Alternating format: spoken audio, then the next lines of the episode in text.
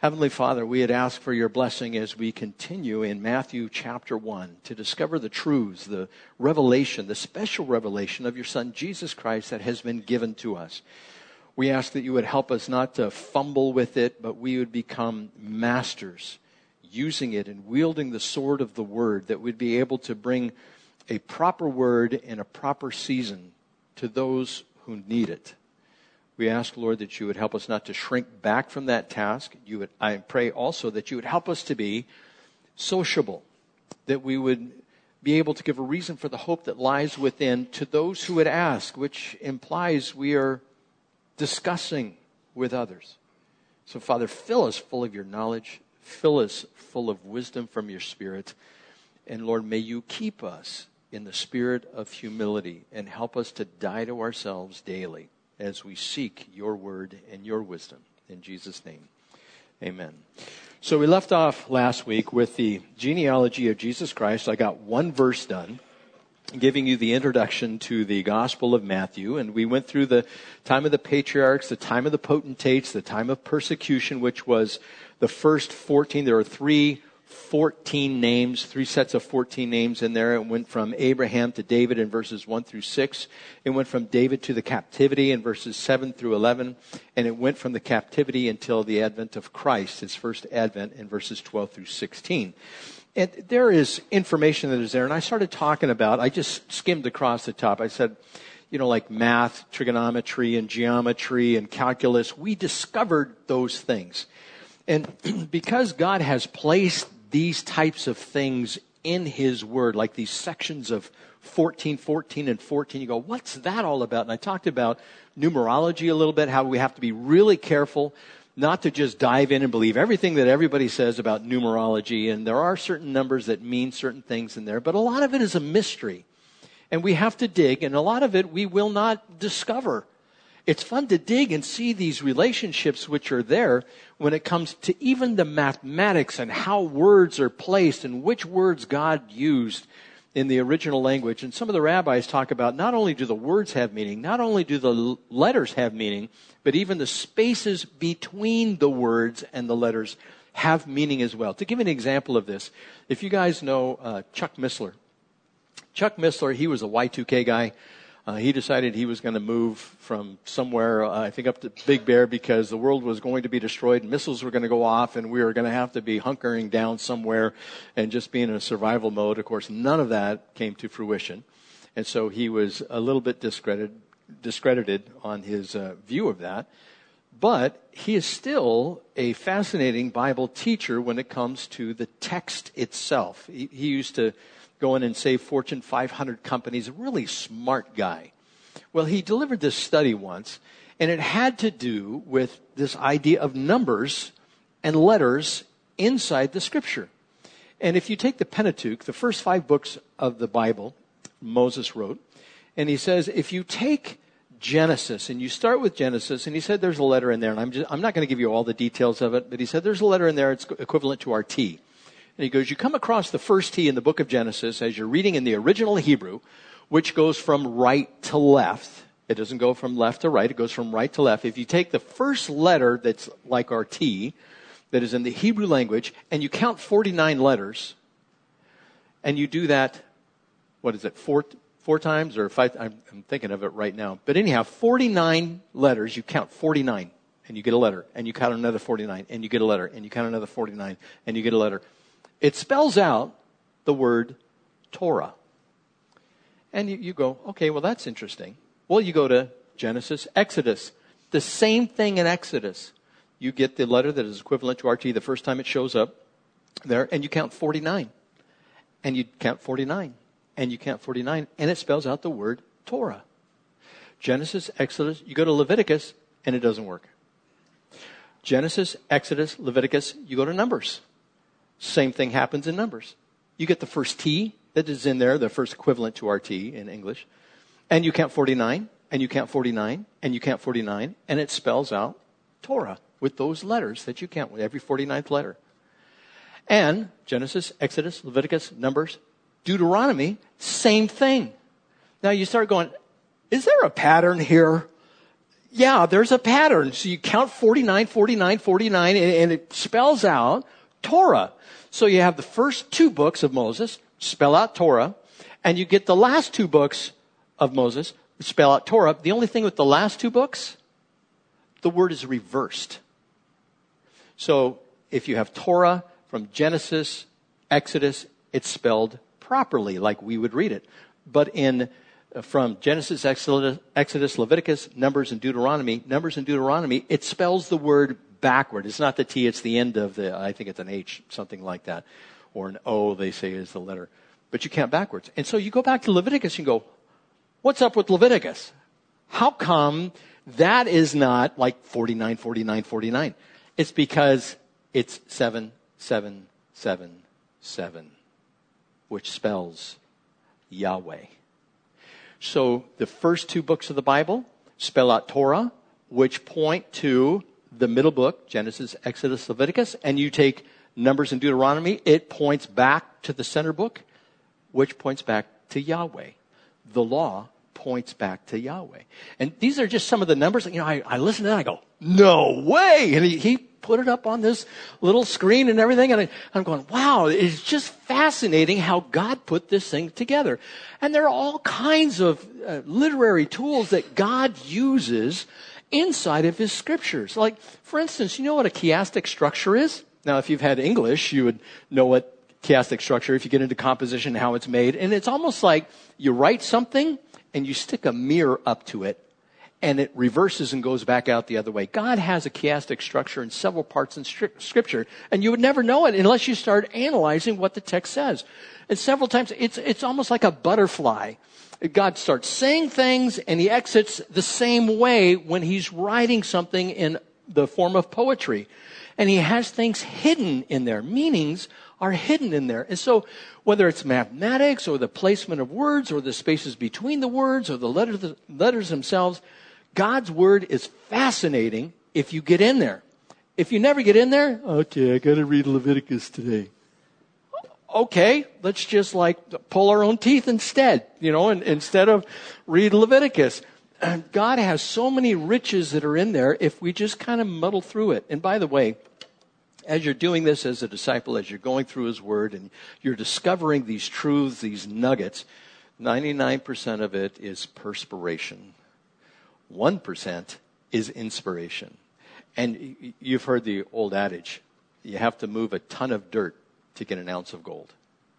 And so you keep, you just dig through the scriptures, and pretty soon God just delivers these little nuggets. And so when it comes to even the, the genealogy of Christ and how it is set up, you know, there's one example how the genealogy is ascending to Christ and the other one is descending to Christ. And there's reasons for that as well, but I, am not going to bore you with all of those details. We're just going to get right back into it. And by the way, Proverbs 25 verse 2 says, it is the glory of God to conceal a matter, to search out a matter is the glory of kings. And so if, if we are of royalty being children of God Himself. Now, we may not be kings, we are probably princes and princesses, and it's to our glory as well, to the glory of God as well, to search out these things. But it takes a lot of effort to do it. So I want to encourage you in that. Now, Christ was a mystery that was revealed in the New Testament. The church is a mystery that was revealed in the New Testament. And these three groups containing two sets of seven, you know, it was a mystery until he actually appeared on the scene and they kept track of their genealogy. And we're just going to get right back into it here. in Matthew chapter 1, verse 1. A record of the genealogy of Jesus Christ, the son of David.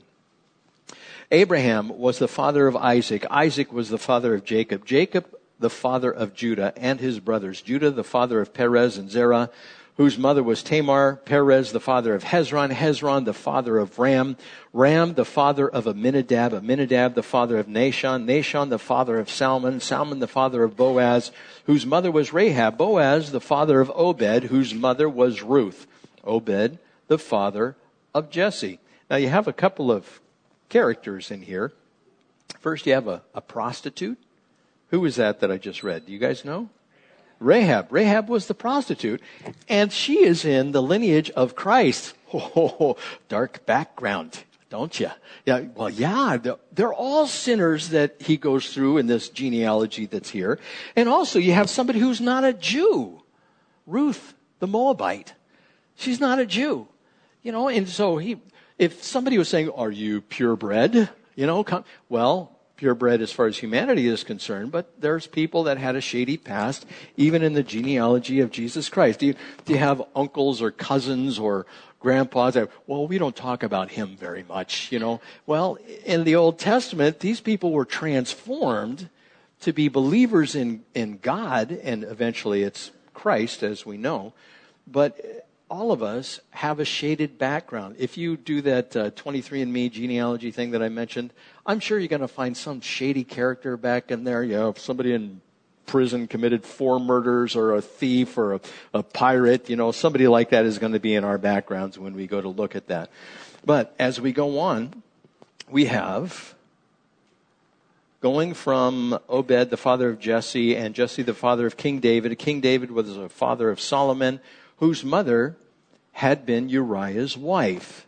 Now that's, of course, Bathsheba, and Solomon was not the one conceived because of the adulterous affair. That would have been the older brother of Solomon who died as a result of David hiding these things from God or from the people. And Nathan the prophet showed up and convicted David, showed him his guilt, and David repented, but God still judged him and took the life of the child. Going on, verse 7.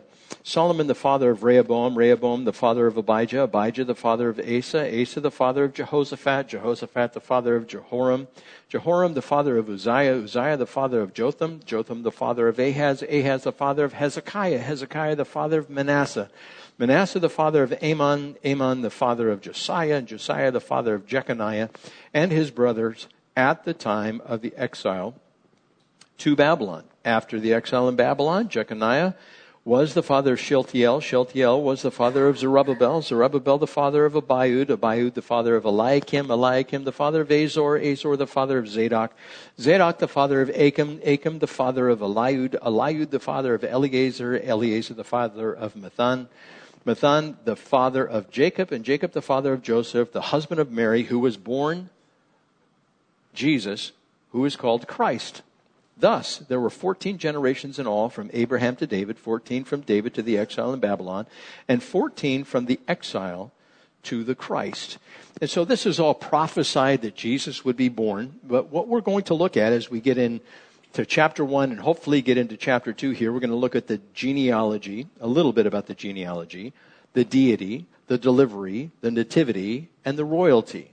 I'm going to say those one more time the genealogy, the deity, the delivery, the nativity, and the royalty. Okay, so the genealogy, as I said, in Matthew, it's a descending genealogy where it begins and then where it ends. And it provides the legal authority for Jesus to sit on the throne of David because that's why they were so concerned about the genealogy. That's why they kept track of it. Anybody who would be a priest, they had to know the genealogy when they came back into the land from Babylon, if somebody who considered themselves a priest, if they weren't able to trace their genealogy, they were disqualified from being in the priest. Even though they might have been, they could not be in the priesthood and serve inside of the temple. So the genealogy to the Jew was very important, especially when it led up to the Messiah. And in Luke, it's an ascending genealogy. It goes in the opposite direction. And it provides a pure bloodline. One is a legal line, the other one is a hereditary or birthright line that is there. And this idea of a virgin birth, it is essential that it took place because when it comes to the line of Joseph coming all the way from David, that line was cursed. Jeconiah was cursed in there. And God told him, there will not be a man from your lineage that sits on the throne. And yet as reckoned through Joseph, Jesus is the legal son, adopted son, or Jesus is a legal adopted son of Joseph. So he qualifies legally to sit on the throne. But Mary also came up through the ranks from King David. So they both are. So by hereditary, come, or uh, by birthright, he comes through Mary having the birthright, but from Joseph, he has the legal right. And both were necessary for the Messiah to sit on the throne. This curse was delivered in, let's see, Jeremiah. Now, Jeconiah or Jehoiakim, Jehoiachin, you'll hear these names. Uh, this guy has about three different names that are listed depending on the version which you read. In Jeremiah 22 verse 24, it says, As surely as I live, declares the Lord, even if Jehoiachin, son of Jehoiakim, king of Judah, were a signet ring on my right hand, I would still pull you off. I will hand you over to those who seek your life those you fear, to Nebuchadnezzar, king of Babylon, and to the Babylonians. I will hurl you and the mother who gave you birth into another country where neither of you was born, and there you both will die. You will never come back to the land as long as or, or you long to return to it, even though you long to return to it. Verse 28 of that same chapter says, Is this man Jehoiachin a despised broken pot, an object no one wants? Why will he and his children be hurled out, cast into a land they do not know? O land, land, land, hear the word of the Lord. This is what the Lord says. Record this man as if childless, a man who will not prosper in his lifetime, for none of his offspring will prosper. None will sit on the throne of David or rule any more in Judah. That is why it was necessary for Jesus to be born of a virgin. He could not have been coming through the lineage of Joseph, actually of Joseph. And by the way, scripture never calls Joseph the father of Jesus. It never says that because we know who God's father, or who Jesus' father is. It is God the Father. And then Scripture also says in Jeremiah 33, 17, that David shall never lack a man to sit on the throne of the house of Israel. So it had to come from David. This person who would be the Messiah, the person who would be king, had to come from David. I bet Satan was going, oh, it's not going to happen now, Jehoiachin. We stopped that line. And no, sorry. He got adopted, so he had the legal right as well as the birthright coming from both Joseph and Mary. It's quite an interesting thing that is there.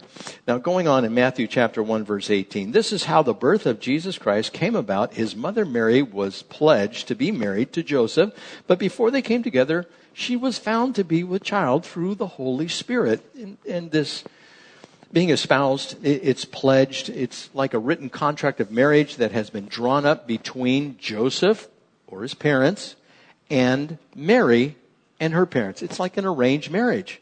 It could have happened when they were still both very young. And as I mentioned before, um, some believe, especially the Catholic Church, they believe that Joseph was an elderly man, that he had more children before he married Mary, but that would ruin the firstborn. Jesus is the firstborn. And so there would have been an inheritance that would have not gone to Jesus, but would have gone to another. And this idea that Mary was a perpetual virgin, that she only had Jesus, and that was it, and the rest of the children were Joseph's children, that is not true. I was at a memorial recently at a Catholic church, and I looked at the nativity that was still up there. And you look at Joseph, and he's 60 or more. You could tell, you know, he was balding all the way on top and he had long white hair and Mary's this little young virgin that's just right there. And, and it's an improper depiction of what it was probably actually like. But to fit the theology, to keep Mary a perpetual virgin, that's how they have to set up the nativity. So if you get a nativity and you go, well, where's Joseph? It's that old guy. If you get that type of nativity, a Catholic nativity that is there. And we're going to talk about the nativity here in a minute. So they were both pledged to be married to each other, and Mary goes to Joseph and says, Joseph, yes, Mary, I'm pregnant. Oy vey, what? I'm pregnant. And she goes, but really, I didn't sleep with anybody. Uh huh. Yeah. Imagine one of your daughters coming up to you. I'm pregnant, but I didn't sleep with anybody. Uh huh. Immaculate conception. Really. It, it really took place that way. Now, it really didn't take place that way uh, for anybody else except for Mary. And Joseph, you know, he was a righteous man. He didn't want to expose Mary to public disgrace. And it says in Leviticus chapter 20 verse 10, if a man commits adultery with another man's wife, with the wife of his neighbor, both the adulterer and the adulteress must be put to death.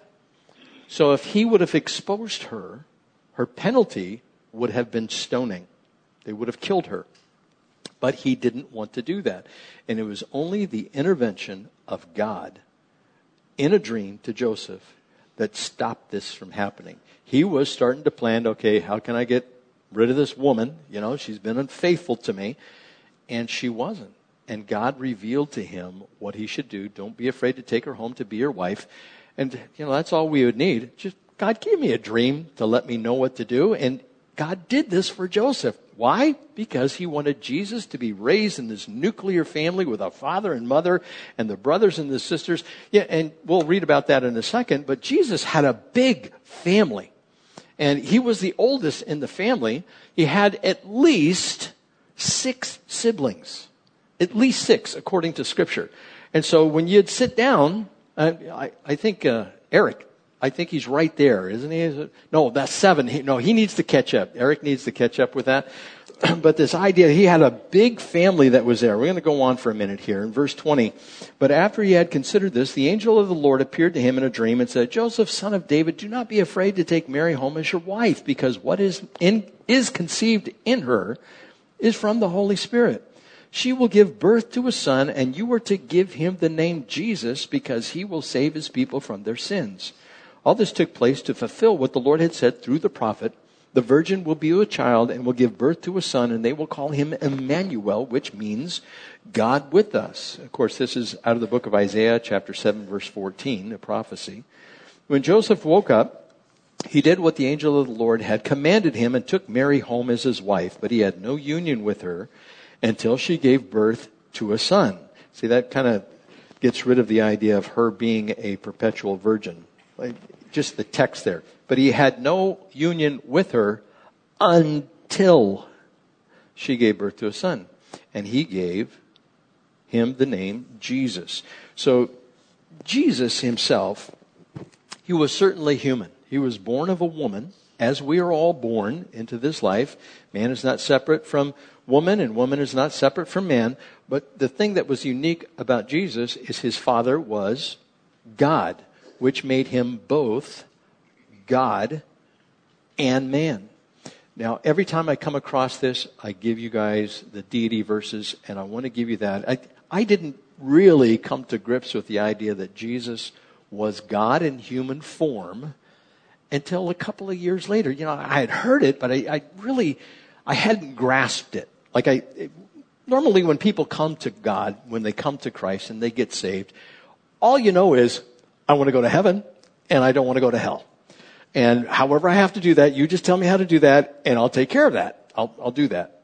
And that's what I did. Okay. I want to go to heaven. I love prophecy. I want to see Jesus come, but I don't understand the whole Trinity and the sonship thing and the Holy Spirit. I didn't get that until later. And then I started getting questions or I'd start asking questions about the deity of Christ. Is he really God? Is he really not God? Then Mike MacIntosh, as I was being discipled under his ministry, he would start saying that Jesus is God in human form. And I go, what? Say that again? You know, and I would take down the notes and I'd get the references and I would write them down. And so I want to just make sure we do the same thing here. Now, Jesus is name, and I'll, I'll give you these deity verses here in a second. His name in the Greek is Jesus. Jesus' name in Spanish is Jesus. If you didn't know that, if you were to go years ago uh, down to Mexico and open up a, a phone book, you would see a lot of Jesuses that would be down there. But in the Hebrew, his name would be Joshua. So that's short, or that is long for the name that we know today as Josh. We call people Josh. Well, that's the name of Jesus, or Yeshua, or Jehoshua would be the Hebrew name. They all refer to the same thing. So Joshua in the Old Testament had the same name as Jesus in the New Testament. If you go over to Israel today, you want to be careful if you're speaking. Normally, you show up to these sites, and as you're at the sites, you start teaching, and the tour guides will tell you, please don't use Jesus' Greek name. Use his Hebrew name because then it doesn't bring an offense to the Hebrews because Jesus is an offense to those who are Jews over in the land. So when you're talking about Yeshua, and that's how you pronounce it, you're talking about Yeshua HaMashiach, which is Jesus the Messiah, they'll come in and they'll go, What did he just say? Messiah? I want to listen to that. And I remember teaching over there a couple of times where it, it was on a weekend. It was on, I think it was on a Saturday, their Sabbath. And they would go to these sites and they would just sit there and they would relax and we'd show up in the bus and we'd park ourselves there. And I started talking about Yeshua HaMashiach and they, they would they came and sat behind me. I was talking to the group there, and so they'd sit behind me, and there was probably 20 or 30 people that came over, and they wanted to hear what was going on on that particular site. And they were not offended at all because I was not using the name Jesus, I was using his Hebrew name there. And so if you ever go there, you just say Joshua or Yeshua, and they will understand what you're talking about there. Now, as far as the deity of Christ, and you probably want to write these down in the front of your Bible in case you ever run across uh, those who don't believe that Jesus is God in human form. Uh, namely, those would be the Jehovah Witnesses, but there are other people that don't believe Jesus came in the flesh. This is one of the heresies from the first century. They didn't believe that Jesus came in the flesh and that he was God in the flesh. And the Gnostics felt that he was just simply an illusion uh, to all of us. He was not really God in human form because anything material is evil. Therefore, Jesus could not be something which was evil in the material realm. And so they would say, no, he's only God and he's not man, but he's both man and he is God. Paul called him God. Paul called Jesus God. And he's talking about in Romans chapter 9 verse 5 the benefit of being a Jew. Because the Jews are saying, you know, what benefit is it to have had the law and followed all of that, and now Jesus comes along and you don't have to follow any of it? And Paul says, well, from theirs are the patriarchs from whom is traced the human ancestry of Christ, who is God over all, forever praised. Amen. And it actually says it there. He is God over all, referring to Jesus Christ. And that's the benefit of being a Jew, that you brought in the line of the Messiah or had the line that led to the Messiah. Also, Thomas called him God. And for the Jehovah Witness friends that may come to your door, uh, this particular verse is not changed. It is John 20, 28. In, in their New World Translation, they have changed the deity verses and the worship of Jesus. They, they changed the word worship to obeisance, which is just showing a form of respect. But this particular verse has not changed. John 20, 28, Thomas said to him, My Lord and my God. A good question to ask the person who is a Jehovah Witness that comes to your door, say, Could you read me, please, John chapter 20, verse 28? And as they read it, then you, and you say, I'm going to have a question after you read it. And they'll say, okay. So they pull out their New World Translation if they have it. If they don't have it, you should have ordered one already from the Jehovah Witness organization in New York.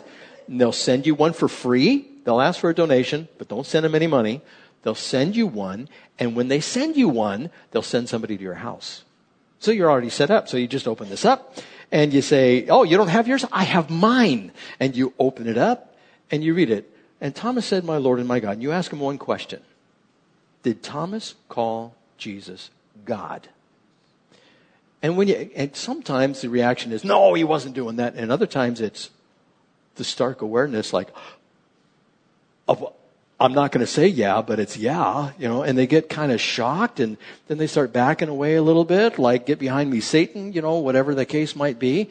And you give them the truth. It's the word of God is the sword and that is what does the surgery and that is what kills the soul, so to speak, and brings life to the individual. So that's one that hasn't changed in their New World Translation. Then there's John the Apostle who called Jesus God in 1 John chapter 5 verse 20. We know also that the Son of God has come and has given us understanding so that we may know him who is true. We are in him who is true, even in his Son, Jesus Christ. He is the true God and eternal life. And it says specifically that he is God. And I've had twice in my life where two people have come up to me, or we've been in a discussion. One was an employee that I had before, and the other one is Omar. Uh, you know, I, I still talk to Omar. I'll probably go see him today. but Omar just recently asked me, he goes, Did Jesus ever say that he was God? And I said, Yes, he did. But you have to explain how he did that. Jesus, you know, uh, he was the humblest of all men. And if you showed up and said, I am God, if you said that, what, that's not being very humble, is it? But you had to understand it in the mind of the Jew. If you showed up and you said, I am that I am, to the Jew, they'd be ripping out their hair and they'd be ripping their clothes off and throwing ash in the air and landing on their head because they know that that statement when you say something like that, you are saying you are God because that's who the God of the Old Testament was in the burning bush. When Moses said, who shall I say sent me? What is your name? And he goes, I am that I am. So if you showed up to the Jew and you said, I am that I am, they would know exactly what you were saying. And in the Gospel of John, eh, the Jesus turned to the Jews, the Pharisees, and he, they were going to stone him. And he says, For which of these works that I have done, miracles, are you going to stone me? And they said, Not for any of the miracles, but because you, a mere man, claim to be God. They understood that he's claiming to be God. Now you might say you don't walk in and say you're God, but he actually did that. He walked in and said, I am that I am. it just, it blew their mind so much that they could not handle it and they wanted to kill him. They did not examine the works he was doing or the scriptures.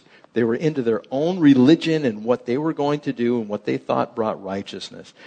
Also, the Father called of God. If you recall, there's one place in Scripture, we were just in this book not too long ago, in the book of Hebrews.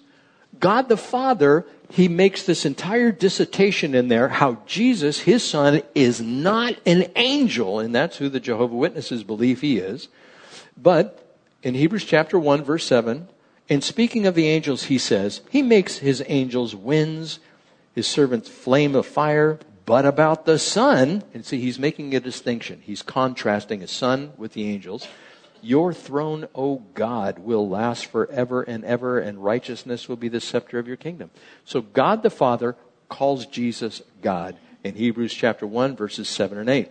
In Titus chapter 2, 13, he is called our great God while we wait for the blessed hope, the glorious appearing of our great God and Savior, Jesus Christ. Now, I love the King James, but in the King James, this is a little less Trinitarian friendly because it says, while we wait for the blessed hope, the glorious appearing of our great God and of our Savior, Jesus Christ. It makes it sound like there are two. It's like God's going to show up and Jesus Christ. But in the NIV, I think it's a little more Trinitarian friendly in this particular passage. And it's also implied in Scripture in numerous places that Jesus is in fact God. In Isaiah chapter 45, verse 21, it reads, Declare what is to be presented. Let them take counsel together. Who foretold this long ago? Who declared it from the distant past? Was it not I, the Lord? And there is no God apart from me, a righteous God and a Savior there is none but me. How many saviors are there? There's one. Titus 1 4. To Titus, my true son in the common faith, grace and peace from God the Father and Jesus Christ, our Savior. And, and so, you know, you look at the rock. Who's the rock? God is the rock. Well, Jesus is also the rock. You know, so you, you use these peripheral examples or explanations of who God is, these metaphors, and you can easily get to the point that Jesus is in fact God in human form. And also Revelation chapter 22 and verses 12 and 16. He says, I am the beginning and the end, Alpha and Omega. And he says that in the book of Isaiah as well. And when you read it in Revelation, you go, oh, well, that's God. But later on in verse 16, he names who he is, which is I, Jesus. He says, I'm the Alpha and the Omega. Then a few verses down, he says, I, Jesus. So he is explaining who he is, God in human form. So, I, you know, there's other verses, and, the one that I uh, had alluded to here was John 8:58. I tell you the truth, Jesus answered, before Abraham was born, I am.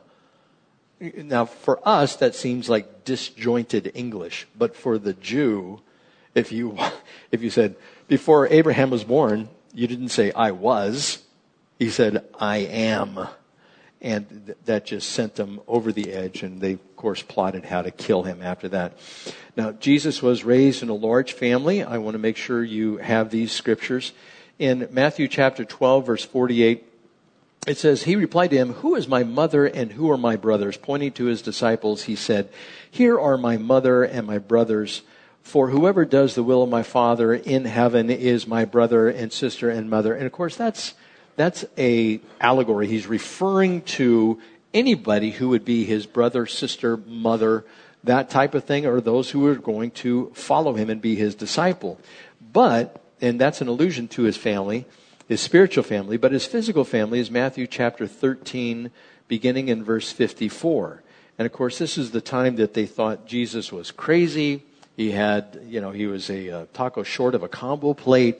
He was just, he was not falling in line with who he is supposed to be. He was kind of on the outskirts. It says, coming to his hometown, he began teaching the people in their synagogue, and they were amazed. Where did this man get this wisdom and these miraculous powers? They asked, isn't this the carpenter's son? Isn't this, or excuse me, isn't his mother Mary?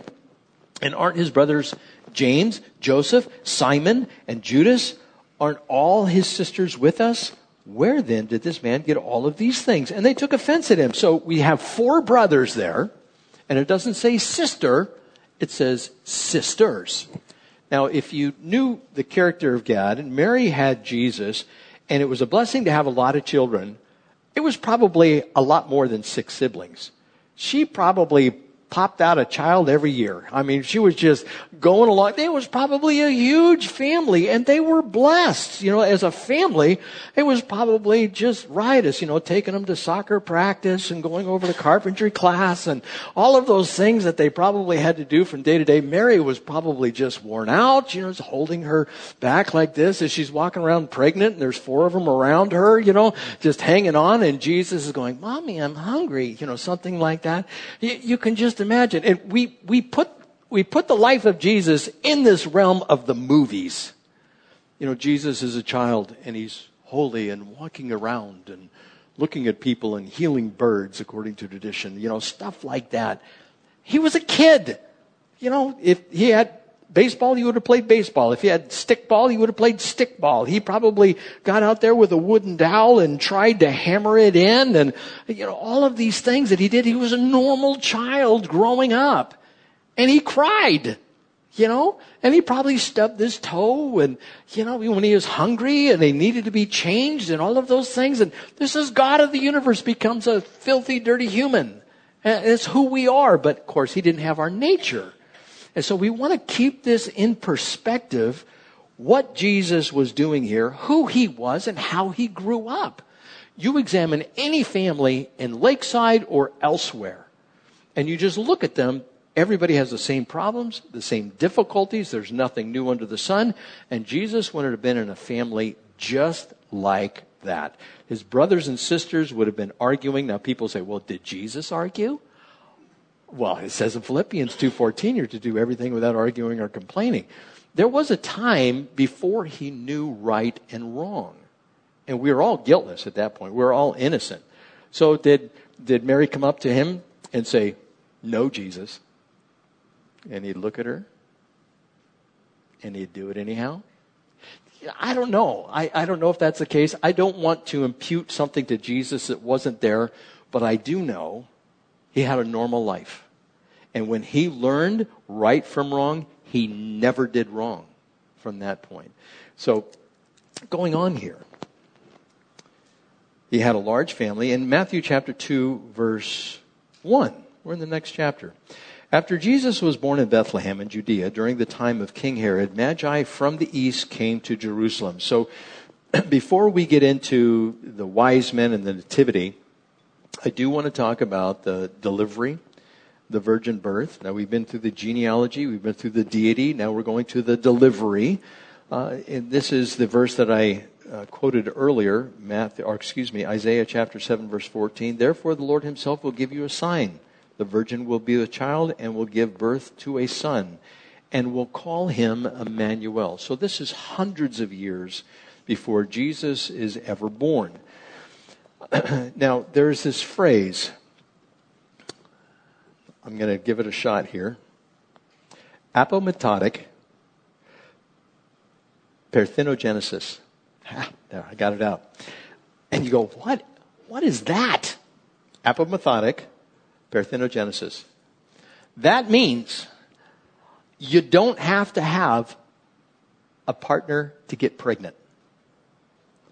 Now, has there ever been in all of history a human being, a woman, that has ever gotten pregnant without a man? Well, there's one case, and it's Mary. But is there ever a case in all of history where the animals don't need a partner in order to get pregnant? Yes, there is. One is a crayfish. I bet you didn't know that. If there's no male crayfish around, the crayfish, crawdad, Louisiana, you know, bust them open, you suck them down, and they're all female. You, they give birth and they're all female. If there's no males around, they just start pumping out eggs. And those eggs, they come to full fruition and they're all female. Well, what else out there? The Komodo dragon. The Komodo dragon doesn't, you, you know, those mean old things that bite the, the water buffalo or whoever they are out there, and then they just follow them around for a couple of days until they get sick and die from the poison. They don't need a male around either. And the females will only produce males. And that's kind of interesting, isn't it, that they would do that? Well, also, there is the whiptail lizard. The whiptail lizard doesn't need a partner around, or the hammerhead shark. I didn't know that about hammerhead sharks.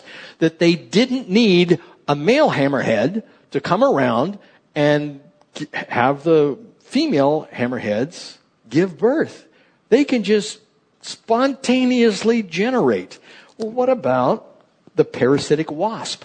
A parasitic wasp can do the same thing too.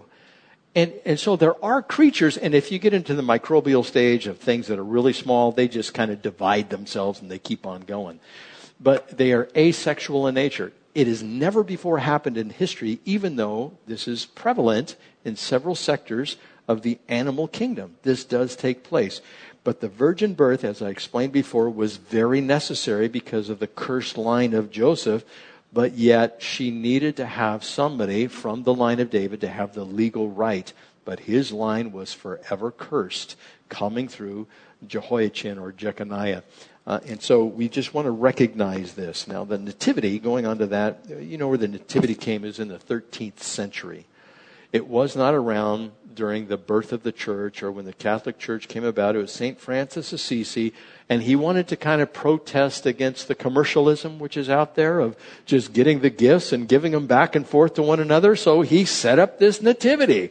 And he put the shepherds in there and he put the magi and he had Mary and Joseph in there and the animals all spread around, little star in there and maybe a little angel, you know, that's up on the side. He's the one that did that and brought it in the 13th century. 1200 would have been the year 1223. And so it is a Johnny come lately thing. And of course we know all of those things did not happen at the same time with the Magi coming in. And of course we know that Jesus was born in the city of Bethlehem and that was a prophecy as well as far as the nativity, the actual nativity is concerned. If you go to Bethlehem, they will take you to the exact spot, or so they say, that Jesus was born. And it's, the, it's this church of the nativity and you walk in and there's these huge columns. It looks like it's about four stories tall on the inside, and each one of these columns has been painted. They've been there for hundreds of years. And then there's this little cave that you have to walk down into, and I think it's controlled by the Eastern Orthodox Church, or they, they switch it out. And you walk down there, and you'll see two nuns just sitting there, right in front of this little hole, and they have this hole which has like a silver starburst around it with a marble floor and there's candles lit all around it. They say, yep, that's the spot right there. And of course, they charge you to get in to this church. They have to make some money off of this. And somebody is always sitting at the Church of the Nativity where Jesus was born. Is it the actual spot? Probably not. It's not. But they want to make you think that it is the spot that Jesus was born. And of course, he was born in probably a cave. Probably this manger was a trough for an animal that was hewn out of stone. It probably wasn't a little wooden thing that was there. But he was certainly born there, and the Magi didn't show up until a couple of years later. And they were born in the city, or he was born in the city Bethlehem. It is the city of Ruth and Boaz. Of course, they were the parents of Jesse, who gave birth to King David, from which the line of the Messiah is set. And this Bethlehem, city of Bethlehem, it's five to six miles south of Jerusalem, the city there. And Of course, I just told you about the Church of the Nativity that is there, and it's kind of a money making enterprise because busloads of people will go in there. I actually have a picture of it somewhere. But it was prophesied that Jesus would be born in Bethlehem in Micah chapter 5, verse 2. And these magi were men of the East, probably from Persia or modern day Iran or Iraq, and they were educated in philosophy and medicine and history and agriculture and natural sciences. They're possibly of a priestly, uh, they had a priestly function and political class was designated to them as citizens. And this goes back probably all the way to Daniel, as I have talked about before. Now, this, this group of magi who showed up, we don't know how many, and we don't know how many of them there were and how many gifts they brought. But we do know that they brought gold, frankincense, and myrrh. And by tradition, their names are Caspar, Melchior, and Balthasar.